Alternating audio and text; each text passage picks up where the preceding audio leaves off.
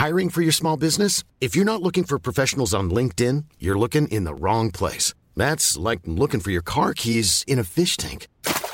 LinkedIn helps you hire professionals you can't find anywhere else, even those who aren't actively searching for a new job but might be open to the perfect role. In a given month, over 70% of LinkedIn users don't even visit other leading job sites. So start looking in the right place. With LinkedIn, you can hire professionals like a professional. Post your free job on linkedin.com slash people today. Mom deserves the best, and there's no better place to shop for Mother's Day than Whole Foods Market. They're your destination for unbeatable savings, from premium gifts to show-stopping flowers and irresistible desserts. Start by saving 33% with Prime on all body care and candles. Then get a 15-stem bunch of tulips for just $9.99 each with Prime. Round out Mom's menu with festive rosé, irresistible berry chantilly cake, and more special treats. Come celebrate Mother's Day at Whole Foods Market. Burrow's furniture is built for the way you live. From ensuring easy assembly and disassembly to honoring highly requested new colors for their award-winning seating, they always have their customers in mind. Their modular seating is made out of durable materials to last and grow with you. And with Burrow, you always get fast, free shipping. Get up to 60% off during Burrow's Memorial Day sale at burrow.com slash ACAST. That's burrow.com slash ACAST. burrow.com slash ACAST. I think if you want to quickly escape from everything in your world, you still want to take the dog with you. Yeah. Yes. Yeah. Are you saying not the wife? Not dog first. Dog, yeah, dog. No, I won't. I won't. I won't amplify that. But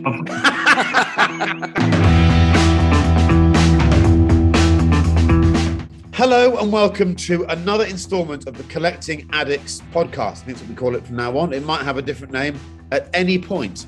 Uh, again, I'm joined by Neil Clifford, Edward Lovett, Chris Cooper, and Manish Pandey, and we're going to talk about a motley collection of shite to do with cars and motorsports. Um, we're going to kick off today with an issue that can run and run and run, and I'm not sure if it isn't actually too serious to be discussed here because it is great alloy wheel design forget forget the female anatomy. Forget global politics the third world debt. This is an important subject and it's one that could go on forever. I'm going to pass over to neil clifford and and i'm going to set the timer now. You're allowed no more than 10 minutes all right? Well, I I think this subject is never ending, and we could each week we could have a favorite alloy wheel, and they'd all be different, frankly. And I've gone from well, I won't I won't share all of them because then I'll be stealing other people's thunder. I'll get straight to the point. My first company car, 1990 Peugeot 205 1.9 GTI. Oh, pepper pots. No, There that's the 1.6.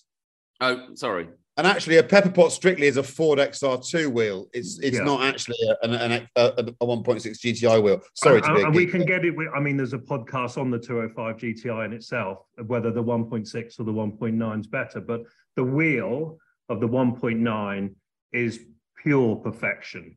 Frankly, it's glorious. And I remember there's a white car. In fact, it wasn't my choice as the spec. I got it off someone who got made redundant, but I didn't care. It was a white car. I'd have had the dark green. It had that shitty glass sunroof, which I wasn't happy about. I think it had power steering but nevertheless, that wheel is it's the best alloy wheel. okay how, how much of the, okay it's great design of alloy wheel i think it was made by speedline wasn't it um I don't know actually. I think it was, but I, but I, how much of the look of the wheel was was improved by the fact that that the tire used to sit it had a lower profile tire than a 1.6 GTI. The tire Yeah. used to sit on it so perfectly, and the relationship between the rim, the tire, and the track width, and the way the body sat on it was so important. I think if, if the car had had an extra four mil of ride height, it would have ruined it. It's the fact the back of the car, especially the back of the car, just looked just like the wheels had just been squeezed up inside those wheel arches. I think I think the back of that car, it's a big debate, obviously, which I'm sure we'll cover, is the best looking back of a car ever. That's a big call. If you take that back third and and the, the little 1.9 badge, the chunky little wheel, just the sheer, was it was it Pininfarina? Who, who designed the 205? No, it was, it was uh, Gandini. Scarto. Yeah. No, it wasn't bloody Segato. It'll have a silly bubble roof, wouldn't it? And then I, I, I think it's just I think let's have an alloy wheel every week. But for me, Okay, so I I I, I can't. I, I'm going to be I'm going to be slightly judge and jury here. I can't fault that. It's a wheel that I think is absolute perfection. And I suppose the other thing about great OEM alloy wheel design is is it it's inconceivable that you put another wheel on that car. You couldn't improve the look of that car. And if someone did put aftermarket wheels on a 1.9, they looked absolutely Worse. rubbish. worse. Um, right. Chris Cooper, you're chomping at the bit. What's it Yeah. going to be? Uh, one word, Yeah, three syllables, yeah. Minilite. Mini. Oh, okay. Mini End light. of. Yeah. End of. It just looks good on almost everything. First, first car I had when I was a student was an original Mini Cooper, aha, and it came with some banded steel wheels, which was it's a long time ago. Somebody had split the steel wheels, put a band in the middle to make it look wider. They were de- literally death traps. And I found somebody selling some 10 inch Minilites for a Mark 1 Mini, Mark 2 Mini Cooper. Oh, it just looked the coolest thing. They look cool then, they look cool now. I was looking on everything overnight thinking uh, 205 is a really good, call, but it only works on a 205. Minilite looks almost amazing on everything. So it's the alloy wheel of the people. Okay, heavily dished Minilite on a on a Mark II Escort, the Mark rear. 2 Escort. Is is a spectacular. And I've got some on mine, and they are spectacular. The only thing I'd say, aesthetically, can't argue. I was talking to the great Francis Tuthill a few years ago about a Minilite that was on one of their rally cars, and he said, and I'll, I'll ham his accent up slightly. He said, "Chris, there's only two issues I have with the Minilite. They're not very small, and they're not especially light." Um, so I, I- I suppose there's there's a there's a slight issue with the description of the wheel, uh, but I, I do think it, it is. Yeah, it- if it's that a- was it's- true, no one would ever buy a Jaguar car, would they? Manish, I've, I've met Francis, and he's an extraordinary man, but you're gonna have to do better than that to knock my Minilite off the top of this perch. I thought it was quite succinct, actually. Uh, Manish, yours, your wheel. Very, very succinct. I um I am a massive fan of the Lamborghini Countach LP400, the original. But, but, and I think you know it is the best of all of those Countachs, the Periscopio. But the LP400S was the first one that came with those magnesium alloy wheels with the five holes in them. Yeah. And for me, that's it. It just never got any better. It's simple, it's perfect, it's elegant. The back one, because I can't remember if it's 205 or something, the um the, the angle of Yes. the holes is just so beautiful because this thing it's like a it's like a cast Formula One wheel thing, loving, beautiful. And Please I tell love- me you'd have them in gold. Please tell me you'd have them in gold as well. no, no, no, no, no. We don't do coffee tables in our house with wheels. Just no, no. So no. I think that what I, you're quite right about that angle of when you'd walk around the back of the car, you'd see a different Yeah. shape of the cut Yeah. into the alloy. Yes, Oh. okay, that's a really, really good shout. Um, uh, I'm going to allow myself to go next um, because Ebert always gets his own way. Uh, so I'm going to say um, I've, got, I've got such a list. I'm going to go with 1973 Fuchs RSR on the back, 13 inch on the back of a 2.8 RSR. Again, the. Fuchs wheel for Yeah, me Fuchs is yeah. everything. And I, that the, every time I see that rear wheel, and particularly the way that you know latterly uh, Rob Dickinson's played with that design of wheel, when they when they matte the, the rim itself is sort of a matte, unpolished finish. One of us here has a singer and knows what I'm talking about. And that, the, way- the way that people play with the way the light can fire off the matte finish, the polished edge, the Fuchs wheel is is a brilliant piece of design. It- It's it happens to be strong and light, unlike other wheels that have been mentioned. Um, so for me, it's that Fuchs. Although a special shout out in the modern era for me, the rear of an E39 M5, the early cars that had the that Yeah, sort of Nice graphite dish. finish. Yeah. God, with the dish. I remember first seeing those and thinking, oh, I need those. and the colour, the special colour. Yeah, Yeah. amazing. That- uh, Edward, what are you going to go for? Well, obviously, I've got Rohan in the office here, so he went straight for Cullinan and Black Badge. So I threw something at him. Um, I, I've so obviously BBS foot wheels. I, I think a rear wheel on an M3 CSL, an E46 M3 Yeah, CSL. I mean, there's just so many. Yeah. It, it's it, it's beautiful, but I've I've I've written something down here which is highly highly distasteful, but I think it's equally wonderful, which is the new Rolls Royce Phantom wheel that they've just launched, Oh, which is a single piece. yes. It's stunning and I can imagine rather wonderful to clean because there's nothing worse than cleaning an alloy wheel with a sponge and cutting up your hand. And that is a ve- that's going to be a very satisfying Yeah. wheel to clean. T- talking of that, I Bentley on the Mulsanne had that monoblock. Yeah, that's a lovely wheel. That yes. And I remember, Chris, when we drove somewhere years ago when we were racing, you had, must have been when they first came out, and it had the monoblock wheel. It's certainly not mini and it's certainly not light. It's it's the counter opposite, but, But uh, it was yeah. so lovely. Yeah, Yeah. I, I had to when I when I had a Mulsanne, I had to beg the factory to find me a set of those, and they did. Yeah. And getting them transported down wasn't easy because they they do weigh as much as the moon. Yeah. Um, so I look, I'll tell you what, we could do wheels It can go on every single day, and I'd like to put. I'd, I'd like to make an official apology on, on behalf of collecting cars for all those wheels that have been neglected in this conversation that will come up in later we conversations. love them all. Like Most the magnesium BBSs for a GT3 that I've got in the back of my Land Cruiser that I collected this morning. When you pick one up, you almost have a knee trembler at the lack of weight. They're just gorgeous bits of engine. In fact, you can argue the wheel is the ultimate expression of, of all that nerdiness that we find and we love about cars. They they have design, they have engineering, so they somehow elicit passion. They're they're sort of a they're a shrink wrap version of our of our total passion for cars. Now, yesterday on social media, I um I probably didn't help my chances of driving a new Lamborghini anytime soon. No um, change there. Uh, I don't really care uh, because I just I don't understand uh, why engineers and designers are allowed to spend so much time and effort and use their expertise to create shapes and, and cars that that we want to drive and celebrate, and then they give it to the marketing department and say promote it. I can't remember the exact words used, but I think the phrase uniqueness is twofold. Wound me up a bit Yeah. as did the word invincible. But I have to apologize to Spanish people because apparently invincible is invincible in Spanish, but I don't speak the lingo, um, which would fit with the Spanish bull connection. So maybe I, I, I was a step too far there. But what is it about these marketing departments that take somehow they are they're empowered by car companies to deliver paid message, and they it's it's like Richard Porter was given it to write or Harry Enfield. I wonder whether they're spoofs or not. Discuss, Chris. Chris Cooper, you're chomping at the bit. Yeah. So um, I've got two examples that I think are awful. And I'm really sorry, Aston Martin. They're both yours. Oh, Uh, about 10, 12 years ago, Oh yes. you know what's coming. You know what's coming. Oh yes. Come on, I, Uh, I, I'm going to play my harp now. You could only if you do it keenly.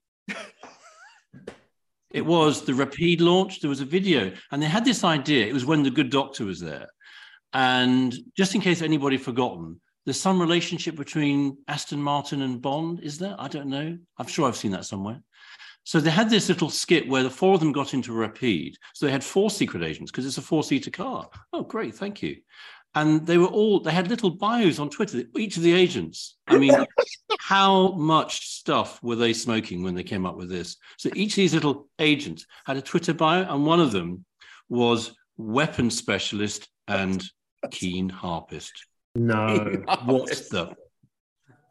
But much more recently, when um, uh, Dr. Stroll took over and they launched the DBX, they had that awful advert where they'd almost decided, now people don't know what Aston, they had to tell us what Aston, hang on, it's the coolest car brand in the world. You don't need to explain it. And when they launched, I, I looked again this morning, there's a line in there describing the DBX and it said, it's been baptized in the flames of adventure. I'm sorry, Aston Martin. Uh, is, this the one, is this the one with Vettel just standing? No, those are those are Yeah, okay. I that was okay. no, it was Before before that. I'll send you That the link. the most disappointing thing about the Keen Harpist was his Twitter account. He clearly wasn't taking it seriously because I asked him on several occasions through direct messages whether he'd give me, a, uh, whether he could help me with my weapon or, or whether he could teach me to play the harp. And he never replied, the rude bastard. I'm, Um, but it was, it was a low point. And, I, and I actually, the, the sad thing about Aston Martin's at comms, and uh, don't get me wrong, I'm a big fan of cars.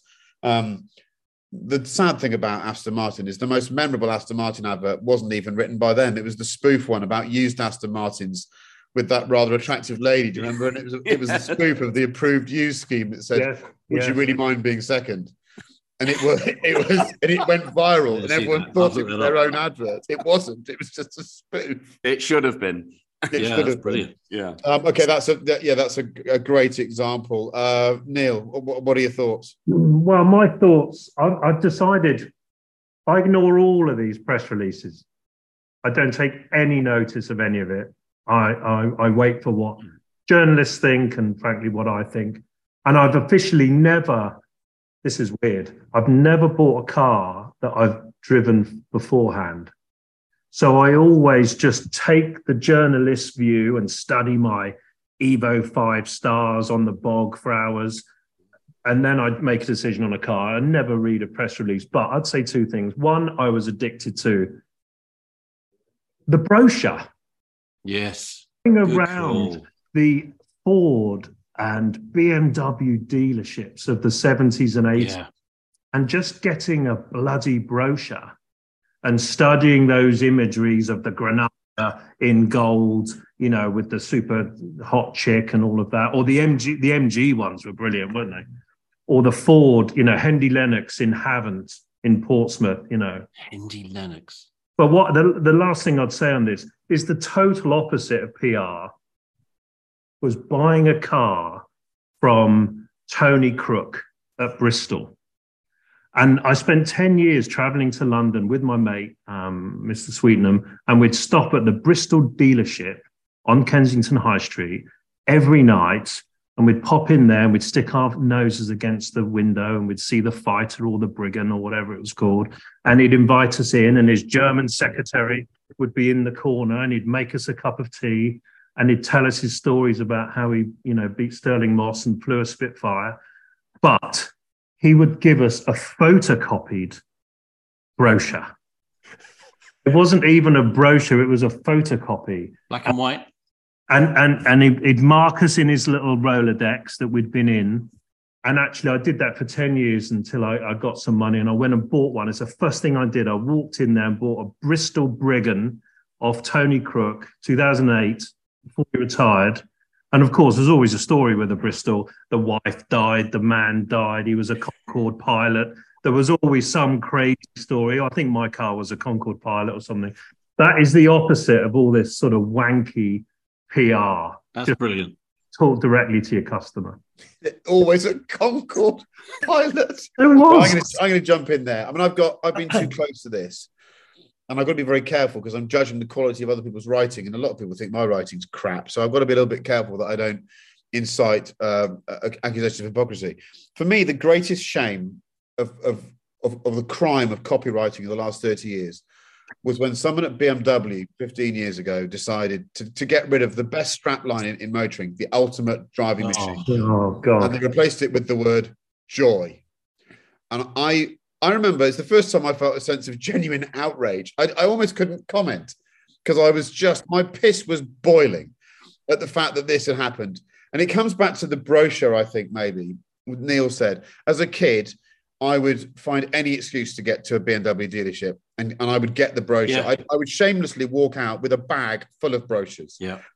Uh, and what I, I used to study them religiously. I used to read every, every moment of my life. I find a way of looking at a brochure, and the only th- and most of it was joyous. The only downside, by the way, to looking at brochures in those days was all the cars were German spec and loaded to the gunnels. So my dad's BMW always looked so poverty spec because the, the cars in the photos had all the buttons. They all had all the extra buttons, No blanks.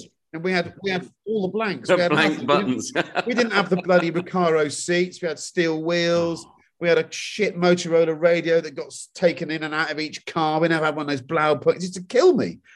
But the idea that someone, probably my age, was was charged with handling the crown jewels of that company, that strapline, the ultimate driving machine, and chose to flush it down the toilet and la- lay the turd of the word joy, is is one of the great crimes of, of of the automotive Yes, world. And luckily, it was it was righted a while ago, but still just tragic. Horrible. Agree. Uh, uh, Manish, Um, so this is probably something you have heard, but I don't know if you've seen this ad came out right at the end of last year for the Lamborghini Sterrato. oh The- god, there's this music goes dum dum dum dum dum dum dum, and then you see a man kind of walking through. It looks like a Middle Eastern temple, and then this very hot woman gets into a Lamborghini Sterrato, and it's driven through something that looks like the cross between I don't know the Gobi Desert and somewhere else. And I, I just noted a few fantastic words. Let the show off begin.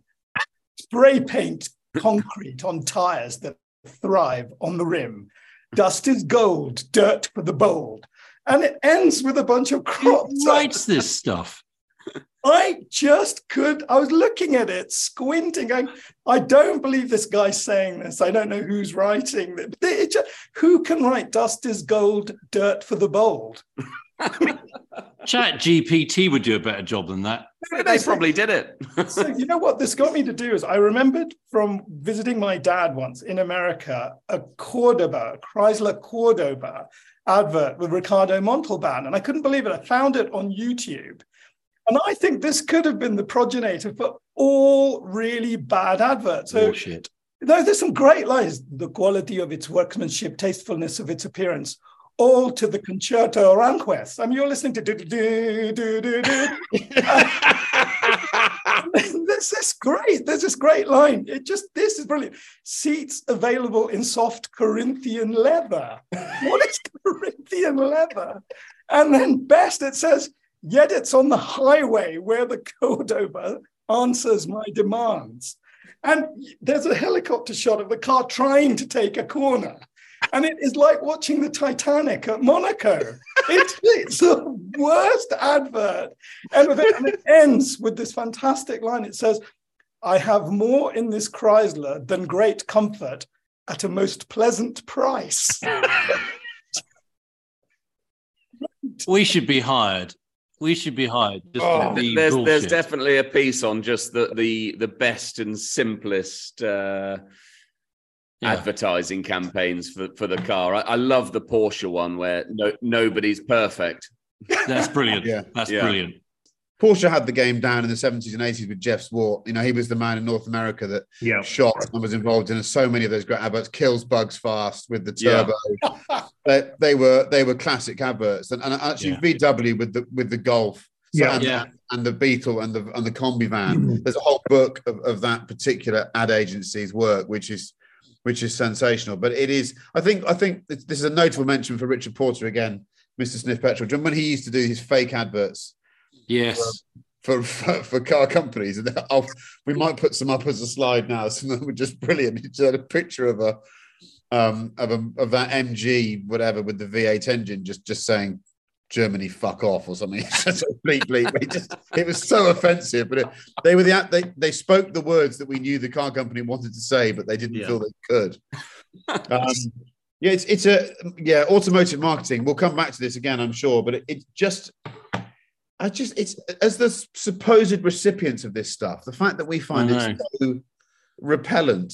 Maybe they're cleverer. Maybe that maybe they maybe they realise the joy and fun that this causes, the discussion is caused. I- I- If I assume they all- wouldn't be here now. But they've also they- sold all the cars, so it probably just doesn't matter what they say. Well, I think that's right. I think there's a danger of us being old farts.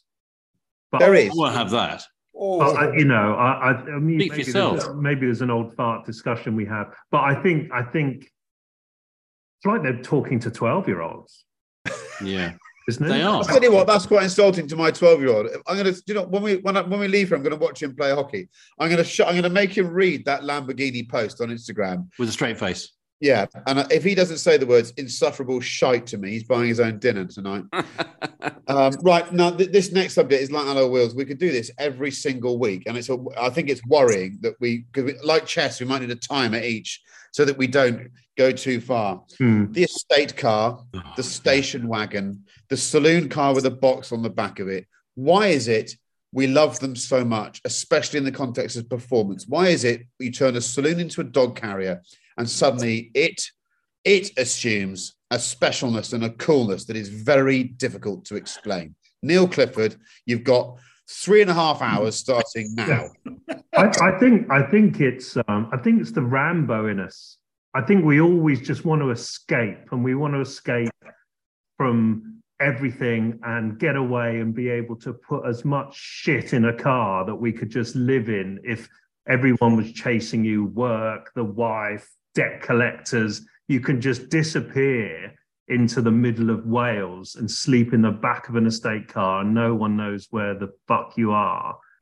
and so for me, it's about escape, estate cars. It's about practicality, being able to just load everything in my possessions and get away from it all. Um, in that regard, my favorite, and I've owned this car and I stupidly, but actually selling a car is never a good idea. I've decided basically because you always wish you hadn't bloody sold anything. Uh, the, the, obvious Volvo T5 estate mm-hmm. yellow manual is the critical of that. In the pale yellow, my wife yep. was an idiot. The people that I turned up at my son's football thought I was an idiot. Look at that guy in that weird yellow Volvo. What the hell is he doing? So it's the ultimate of if you know, you know. If did you buy that as a new car, Neil, or did you buy no, it as no, no. sort of a, bought, a, a classic? I bought it. I bought it at Four Star Classics. Oh, um, and uh, I mean, it was like seventeen grand. It's probably like forty grand now, or something stupid. Forty thousand miles from new, full history, UK car, right-hand drive, manual, no scuffs on the alloys. Um, beautiful thing and but I could go on forever. There's about hundred estate cars that I'd want to buy immediately. Chris, you've obviously just taken delivery of one. Mm. Has is it already living up to your expectations?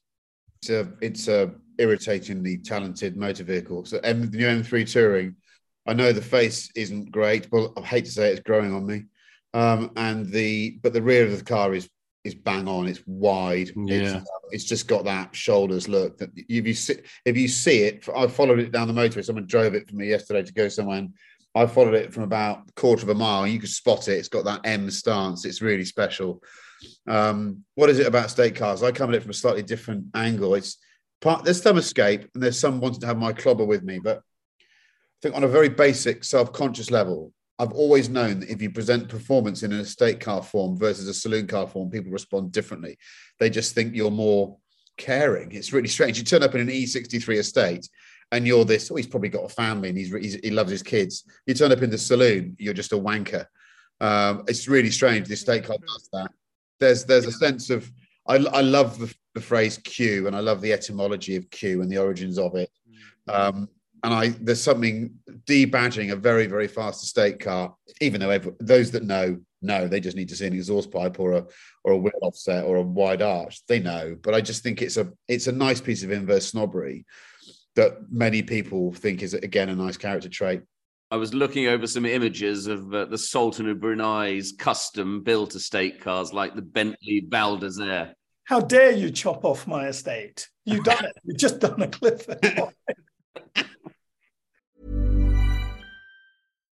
Here's a cool fact a crocodile can't stick out its tongue. Another cool fact you can get short term health insurance for a month or just under a year in some states. United Healthcare short term insurance plans are designed for people who are between jobs, coming off their parents' plan, or turning a side hustle into a full time gig. Underwritten by Golden Rule Insurance Company, they offer flexible, budget friendly coverage with access to a nationwide network of doctors and hospitals. Get more cool facts about United Healthcare short term plans at uh1.com. Ryan Reynolds here from Mint Mobile. With the price of just about everything going up during inflation, we thought we'd bring our prices down. So to help us, we brought in a reverse auctioneer, which is apparently a thing. Mint Mobile unlimited premium wireless. Ready to get 30, 30, bit to get 30, bit to get 20, 20, 20, bit to get 20, 20, bit to get 15, 15, 15, 15 just 15 bucks a month. So, Give it a try at mintmobile.com/switch. slash $45 up front for 3 months plus taxes and fees. Promo for new customers for limited time. Unlimited more than 40 gigabytes per month slows. Full terms at mintmobile.com. But the um, I think I I just love the way they look. I think in, yeah. in principle, I'm more of a two box man than a three box man. My, my the, the long roof line of, of an estate car is incredibly pleasing yeah. to me. I've spent ages trying to define. It. I'm not Stephen Bayley. I don't have a great big sort of vocabulary of design language, but I just at a very basic level like stuff with a. They long look good. Is enough.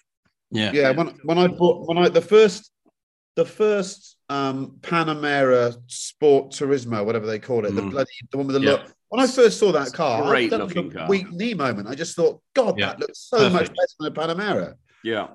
So yeah, I, I don't know whether people agree with me, and and and of course, dynamically, in the old days, an estate car was hugely compromised. The shell was weak. You had extra weight. There was compromises with the rear suspension because people cared about intrusion of suspension turrets. No one cares now. It's just a saloon car with a boot, and they drive exactly the same. So there's no compromise at all dynamically. Neil said the other day that life's better in a Bentley. So can we ask Bentley, please, to make the current flying spur in an estate version? No, it would sell too. Somebody It would, did and, that. and didn't there, there's someone did some mock-ups of that car. I, I don't one? think it was Yeah. a real thing. It looked sensational. Yeah. Isn't it about the dog as well? The fact that Yes. it's, Yes. there's a dog thing. Yes. Well, it's at least the potential. Yeah, I mean, I think we've all The got potential of dog. Hmm. Yeah, Yeah, I I mean, mean, I, I, I've I've started to change my tune on that, chaps, because my dog now comes in the cabin. You can't keep him in the boot, so I don't have the need. My old dog, bless him, used to be in the boot the whole time, but this little sod, he's all round the cabin of the car. So I can't. I'm I'm quite happy in a saloon car now for that reason. I think if you want to quickly escape from everything in your world, you still want to take the dog with you. yeah. Yes. Yeah. Are you saying not the wife? Not dog first. Dog, yeah, dog. No, I won't. I won't. I won't amplify that. But Can I just say you're not? I don't think you're allowed to use the definite article in front of the word wife anymore. You can't. Yeah. do It's 270 stand up. The wife. Sorry, you're quite right. I think it's a very right. good call. Yeah. Quite I right. think wherever the, our dog goes, for sure, the wife would be there much before. he's just done it again. Okay, He's just done carry again. on, Manish. Yeah. No, no, no. The get- dog, the dog loves my wife, not me. Basically, the reality. Okay, of- fair enough. And uh, once we get cancelled, we can talk about what fun this was. Manish, estate cars. Like, I, I, I um didn't have a car in London forever, and then when we uh, when Natasha and I got married, we um had our boy for a year. I still didn't have a car in London. You're living in Belsize Park, disaster to park, drive, all the rest of it. But um, I remember we used to go to her sisters, and she she lives north of Oxfordshire, and um, we took a train from Bicester Village on a Sunday evening, and there were 5,000 people on the platform with nine carrier bags each. And someone told me this is clothing outlet Superland. So I ordered a car the next day. I actually ordered it. I got onto Audi and I bought an Audi A4 Estate, and I still have it.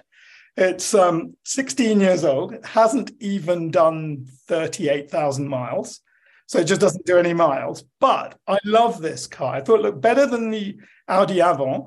And the moment we got a dog, he was at home in the back. So, and it's just, it's just great. The lines look great. It starts when I start it. it it's got a few central London scratches. Every two years I get them painted out, but it's my car to drive around in London with. It looks Perfect. good. The dog gets in the back. But if money was no object and I could get hold of one of these, I'd love it. The Sultan of, or somebody in the Sultan of Brunei's family had six Ferrari 456 GTs Yes. turned into estates, and they were called the Venice. Yeah. Do you remember? And they look. Yeah, that does look nice. There's Very one. late. There's one of those just off the off Sloane Street. Shut up. Really? Isn't there? There is in the un, in an underground car park. Ah, Breaking We're on our way there. Bid there him on it, Edward. Bid him. I, I keep putting a business card on there. he won't call me back. They were a million. They were a million and a half dollars each. That's Yeah. what I was reading. I mean, that is Mm. a lot of money to have that put on the back of a two hundred. Yeah, but you're right. They're stunning, and they- the Yeah. 456 already already a good looking car. Looking better. Yeah. So Chris Cooper, what about you? You're like me and, and Neil. You love Yeah, estate very similar. And you're you're absolutely right about the difference between an E63 saloon and wagon. Uh, I once recall you turned up to pick me up in an E63 saloon. Yeah, and I- it took me a long time to reappraise my opinion of you. Uh, and I had the I had the wagon with it was great. I at the moment I'm going through a really odd phase of I really love early 60s Americana. Mm. And there used to be in the Timberland shop in Westfield in Shepherd's Bush pictures on the wall, and there was a 1965 Jeep Wagoneer with no wood on the side, just the sort of the two big headlamps with the vertical slats, not the big ones and the small ones. Beautiful. Jeep did this retro one of it a few years ago. Um, I think that's just the most stunning wagon. It was before we knew to call them SUVs, well before Range Rover, all those kind of things. But to take Neil's point from earlier about you could put everything in it and go anywhere, it's such a simple, elegant. There's a 1962 Plymouth Villager, which sounds a bit dodgeois, but it was just that it's just 70 acres of car. Yeah. with this long, beautiful sort of split tailgate. You could get, ev- oh, I want one of those. So yeah, I just think they look right. They they do everything. They say all the right things, and you can put everyone's dog in them. That's actually a good. Those those, those are obviously that we're now not talking about performance cars, although they've got massive gas guzzling V8s in them. But those, some of those American estate cars, Yeah. whatever they call, it, they're they're huge. Late 60s three, got three rows of full Yeah. seats. Yeah, Yeah, yeah. yeah. It's got to be early There's one- 60s. there was a there was a Buick made in the early '90s that had one that had a big block in it, and uh, photographer I think it's a big block. Jamie Lipman's got it. It's called the Battle Bus, and it, it's a it is. You think we have big estate cars now? It's the width of this thing Yeah. you can't. When you see it, it's got about a foot of bodywork outside of the rear tires. It's just vast from the rear. Yeah, they knew how, and they remember they used to have a door that would the back the, the rear tailgate was a door yeah. that would come out about seven feet behind the car when you opened it. I think there is something of an issue with the boot. That's probably a chat for another time. There's not that many cool cars that have a boot. That three box thing, maybe Yeah. 39 M5, but you know the boot has connotations of sort of sales rep from the 80s in a cavalier sort of way, doesn't it? Maybe Yeah. Yeah. boot. And actually, Yeah. do people not care about boot space anymore? And a lot of the hybrids cars are a real problem. So the guy that uh, I I spent a lot of time in the back of his car in Bristol, he's got an S class. He was going to buy a hybrid S class, and he said with the hybrid system, in the boot intrusion means he can't actually take two normal size suitcases for someone that he's driving to the airport. So the car's useless to him because actually, the, the- when you sign up to be private hire, one of their uh, advisories, and I think it is a, a bit of a rule, is you can't have any baggage in the cabin in case it breaks free. You're not insured. So even if you have a, a suitcase on the front passenger seat you, and, and strap it in, you're you're you're breaking the terms of your insurance, um, which is utterly boring. I know. I've got even more thrilling stories to share with you later on. Can't Um, wait. Right, let's move on from uh, from estate cars. I don't want to move on from estate. By the way, M3 Touring, if you've got one on order, you're a lucky bar steward because it's a fantastic motor car. It rides well. That engine is a monster. It, it- looks right. Yeah, I'm having. It I'm needs clear over glass. It needs Well, hundred glass. grand. Yeah, I'll get the clear glass all down. A hundred thousand pounds. These cars are now That's Well, mind blowing. Yeah. Two rallying. and a- or two as and a they half say- grand down, 750 a month, isn't it? All right, the rest of your life. Can't Yeah. take it out of you, can we? Right, next subject, rallying, or as they say in Builth Wells, rallying. Um, it is. Uh, it's my favourite form of motorsport. Uh, everyone, I think, loves rallying a bit because they like seeing cars slide around. But why? And this was proposed by Chris Cooper, actually, who's, who's a good knowledge of, of the way the sport works on a, a organisational level. Why is rallying struggling so much? We live in a world where young children love seeing sliding. Drifting's a big thing. Slip angles are, what the world's all about. They should be much more interested in rallying than Formula One, but no one seems to be interested in it. And the stat that I put up on our little chat before this was that when Colin McRae went to Ford for the beginning of the 2001 season, I'm pretty sure he was paid more than just about any Formula One driver, which makes you understand how big the sport was back then. Manish, you have a, an understanding of Formula One. Where do you see rallying through your prism of roundy, roundy racing love? if you read Max Mosley's biography, there's a really telling line in it. Um, Bernie became vice president of promotional affairs for the FIA. And uh, one of the promises he made was obviously that I am going to promote everything, all forms of motorsport, including Formula One. Um, some people would dispute whether that happened or not, but there's a wonderful description that Max has. He said that uh, Bernie comes along to um, quite possibly North Wales, but it's definitely a muddy rally track. And he said that the door opened in his car and out came a Gucci loafer. Touched the mud and sank a few inches. he looked at Max and said, I've had enough of this. I'm not coming back. and that's it. He left. And, and therein, the promotion of Formula One, okay, I think, you know, uh, it pro- probably weighed more upon Bernie's mind than, you know, sloshing around in the mud. And I, joking aside, I, you know, when we were kids, it was bloody exciting. And when the onboards came, you could almost argue rallying is more compelling than yeah. um, than Formula One because yeah. you, are just seeing these trees and you you know the proximity to death is extraordinary. The sense of danger. People argued that oh well you didn't get overtaking, but as you pointed out last week, Chris, um, there wasn't exactly that much overtaking in Formula One in the 80s and 90s. It wasn't really an overtaking sport, and I do I do wonder whether you know just Bernie aside, just they got the promotion wrong. Formula One just got its promotion right. You know, it just did. It just got itself onto television. You've got this format which is 90 minutes to two hours. You can end it very easily. You can do it live. There's no doubt having a sport live, there's a visceral element to that. Anything can happen.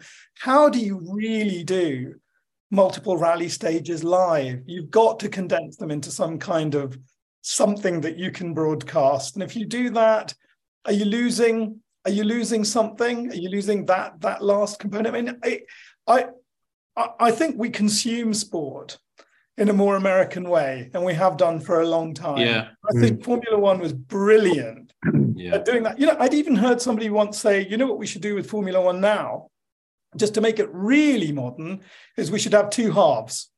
We should do half the race. We should have 15 minutes in the middle, reset the grid and then have the next half of the race and then we can have our ads. Can you see rallying being able to bend to any of this or Le Mans 24 hours or anything? It, just as a consumer sport, as a television sport, the, the immediacy of the thrill is there. But can you sustain it for six hours, 12 hours? I, I, all, all of that I, I accept. And I've written about this countless times over the past 25 years. And I still don't have a definitive position on it. But and I and I where I where I come unstuck is I totally get the idea that that um, long form rallying is just not made for television.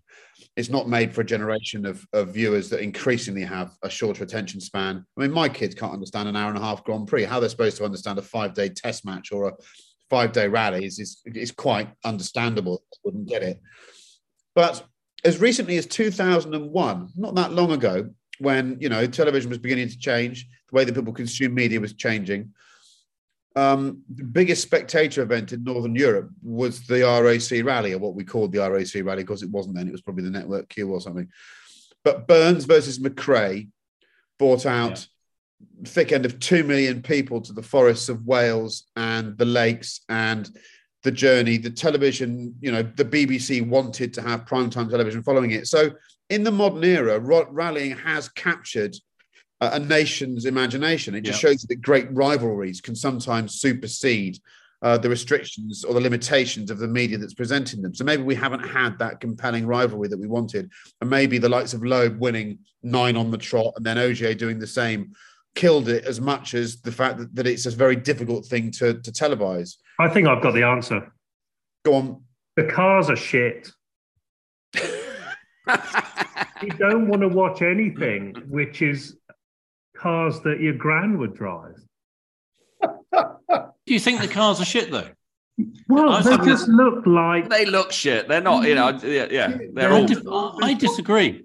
I disagree. I defy anybody to look at that Red Bull sponsored Puma WRC and oh, say, "Oh, well, I've already fallen asleep." That's a bit dull.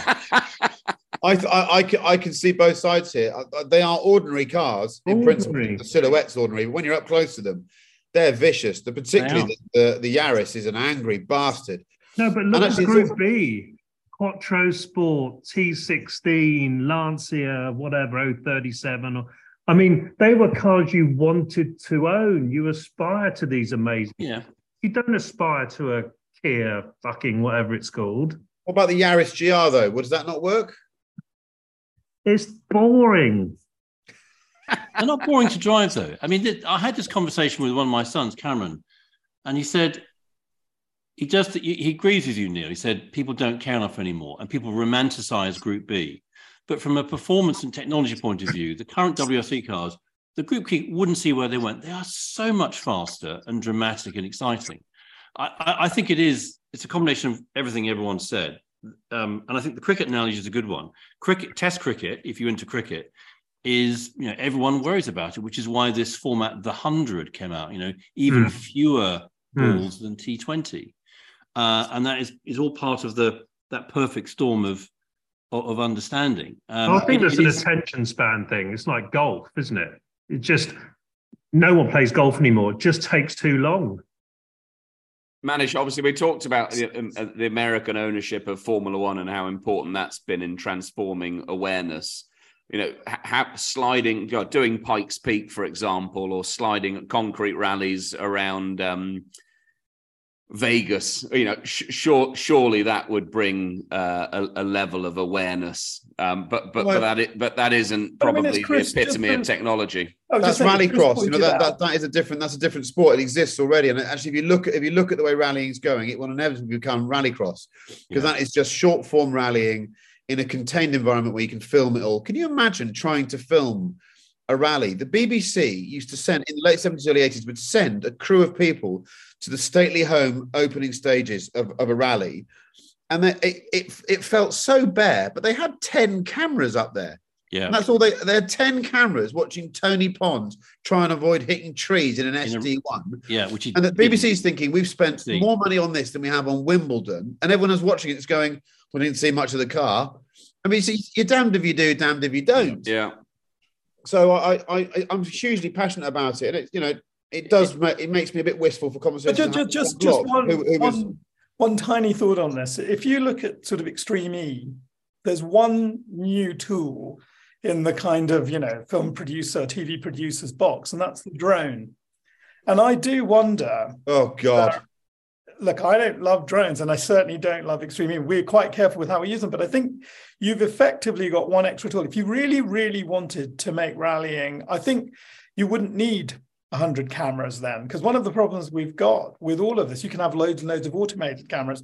There'd be lots and lots of ways of making making rallying work. I think the thing is at some point presumably manufacturers hit this little you know this little divide. They go either down the kind of known quantity of formula 1 the eyeballs they get versus what you were pointing out. It might be 2 million people who turn up to it but what's a tv audience and i think that's the you know that's what seems to rule right now you know just tell me how many people are watching But it. but but of all the car companies in the world that are making hay, that are growing, and that seem to have an eye on the balance sheet, isn't it Yeah. interesting that Hyundai is willing to spend money rallying and not on Formula One? There must be something in it for them. They're not they're not just doing it out of charity. No, They the- see and- something there. sure and that that is the concern because I mean Ford are really only half involved in it with M Sport.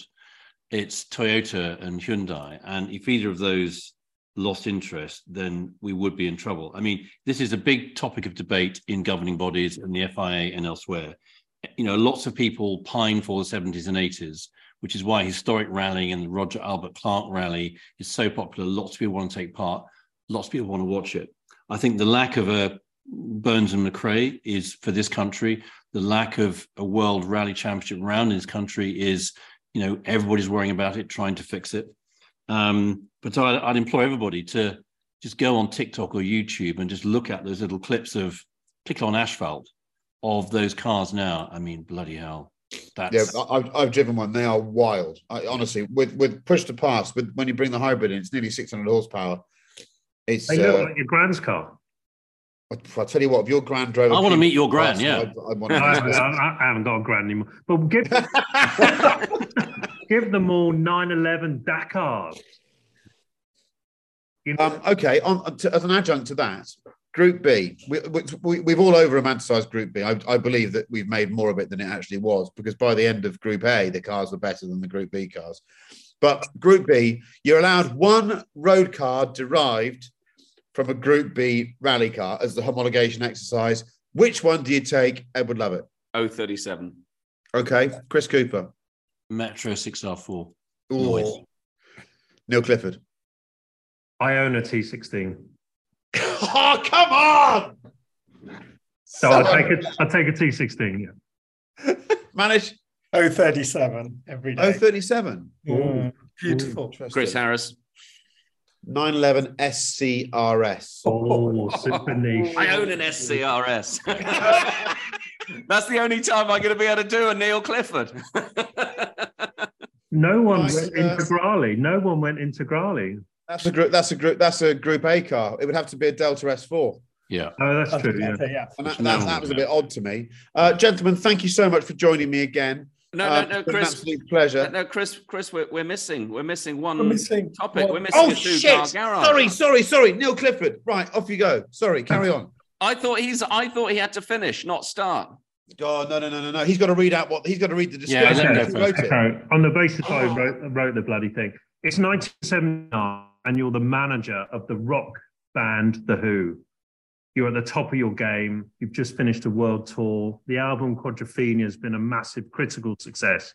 You live in a white stucco fronted house on the King's Road. I know this guy or a very similar guy. You are you you need a family car for your weekend trips to the Witterings down in Hampshire. And um, you also need the ultimate sports car for zooming around London to all the parties. Discuss. Well, all my mates obviously have bought Rolls Royces in their success in the late 70s. I wasn't born yet, but I wanted to be a bit different. So I've decided to have one of the very last Mercedes Benz 600 Pullmans uh, to uh, take the family down to the beach. And then, because I'm also a total fucking nutter, I need a hyper sports car, supercar. So I bought myself an LP 400S low body in Colorado copper. Um, and I like on a Sunday morning, I like to race around Mayfair with my mates. At collecting cars coffee events. yes, exactly. Yes.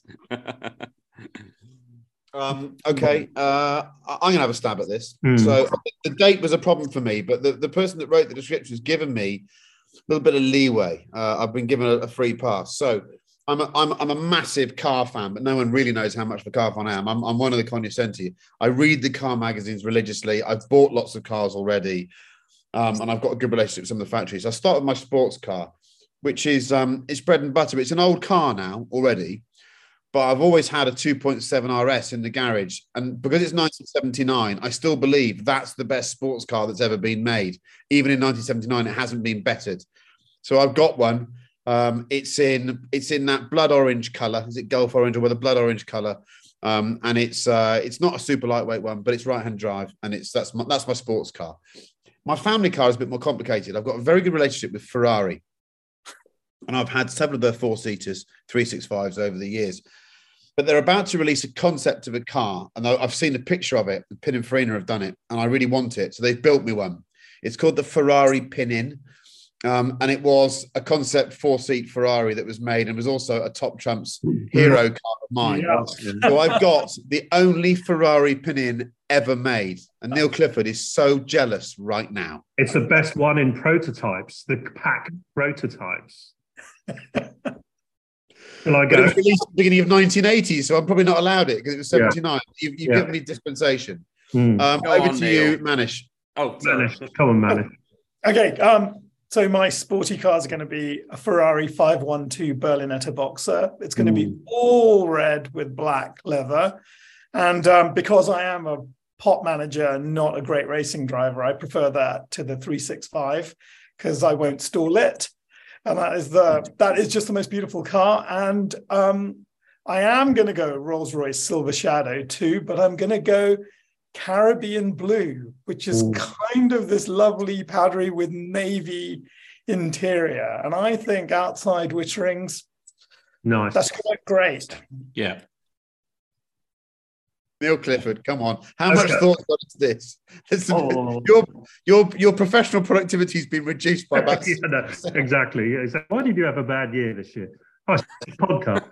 Um, I would go Mercedes. So I've done. I'm with Ed, but I would go the sensible route. I wouldn't go even it, the- the 600 even broke down for Alan Clark when he tried to, and he gave it back to Mercedes. So I went 6.9, 450, Yeah. 6.9. Yeah. You know, James Hunt, Ronin, the camera car of Rendezvous, double the price of of the standard 450. You know, it was the world's most expensive car at the time, four seater, the world's fastest four seater, and it won't break down. This is before the M25. It's before the tunnel at Hindhead. You know, you're stuck in traffic all the way to bloody Chichester. Basically, I did that. I lived in Portsmouth. Um, air conditioning won't break. Fantastic car, sports car, Lamborghini Espada.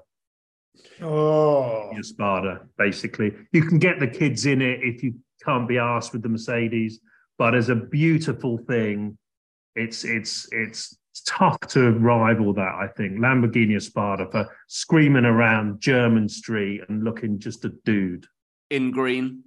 Um, they didn't do them really in a good green, did they? They were a bit bright. I would, what would I do? I would have a black one, black, black Lamborghini Espada.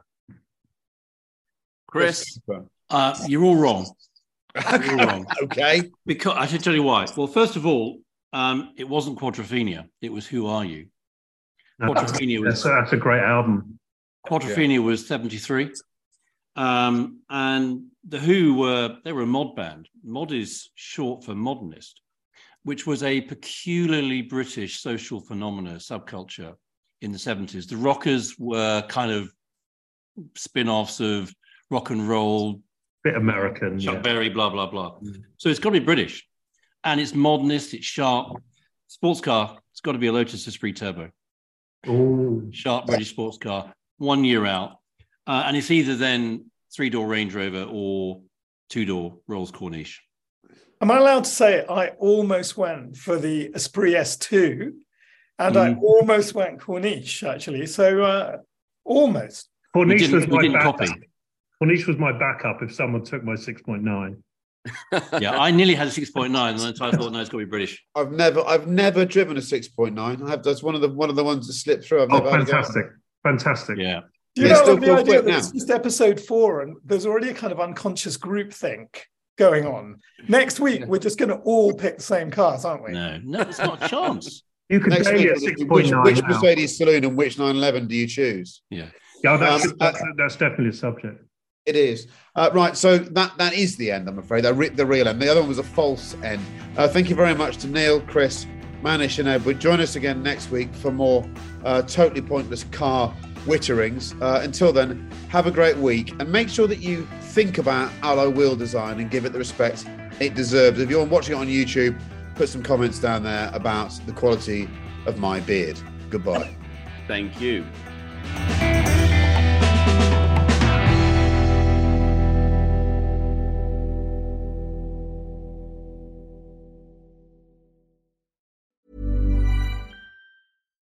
Why don't more infant formula companies use organic, grass fed whole milk instead of skim? Why don't more infant formula companies use the latest breast milk science? Why don't more infant formula companies run their own clinical trials? Why don't more infant formula companies use more of the proteins found in breast milk? Why don't more infant formula companies have their own factories instead of outsourcing their manufacturing? We wondered the same thing. So we made ByHeart, a better formula for formula. Learn more at byheart.com. Hey, it's Danny Pellegrino from Everything Iconic. Ready to upgrade your style game without blowing your budget? Check out Quince. They've got all the good stuff shirts and polos, activewear, and fine leather goods, all at 50 to 80% less than other high end brands. And the best part?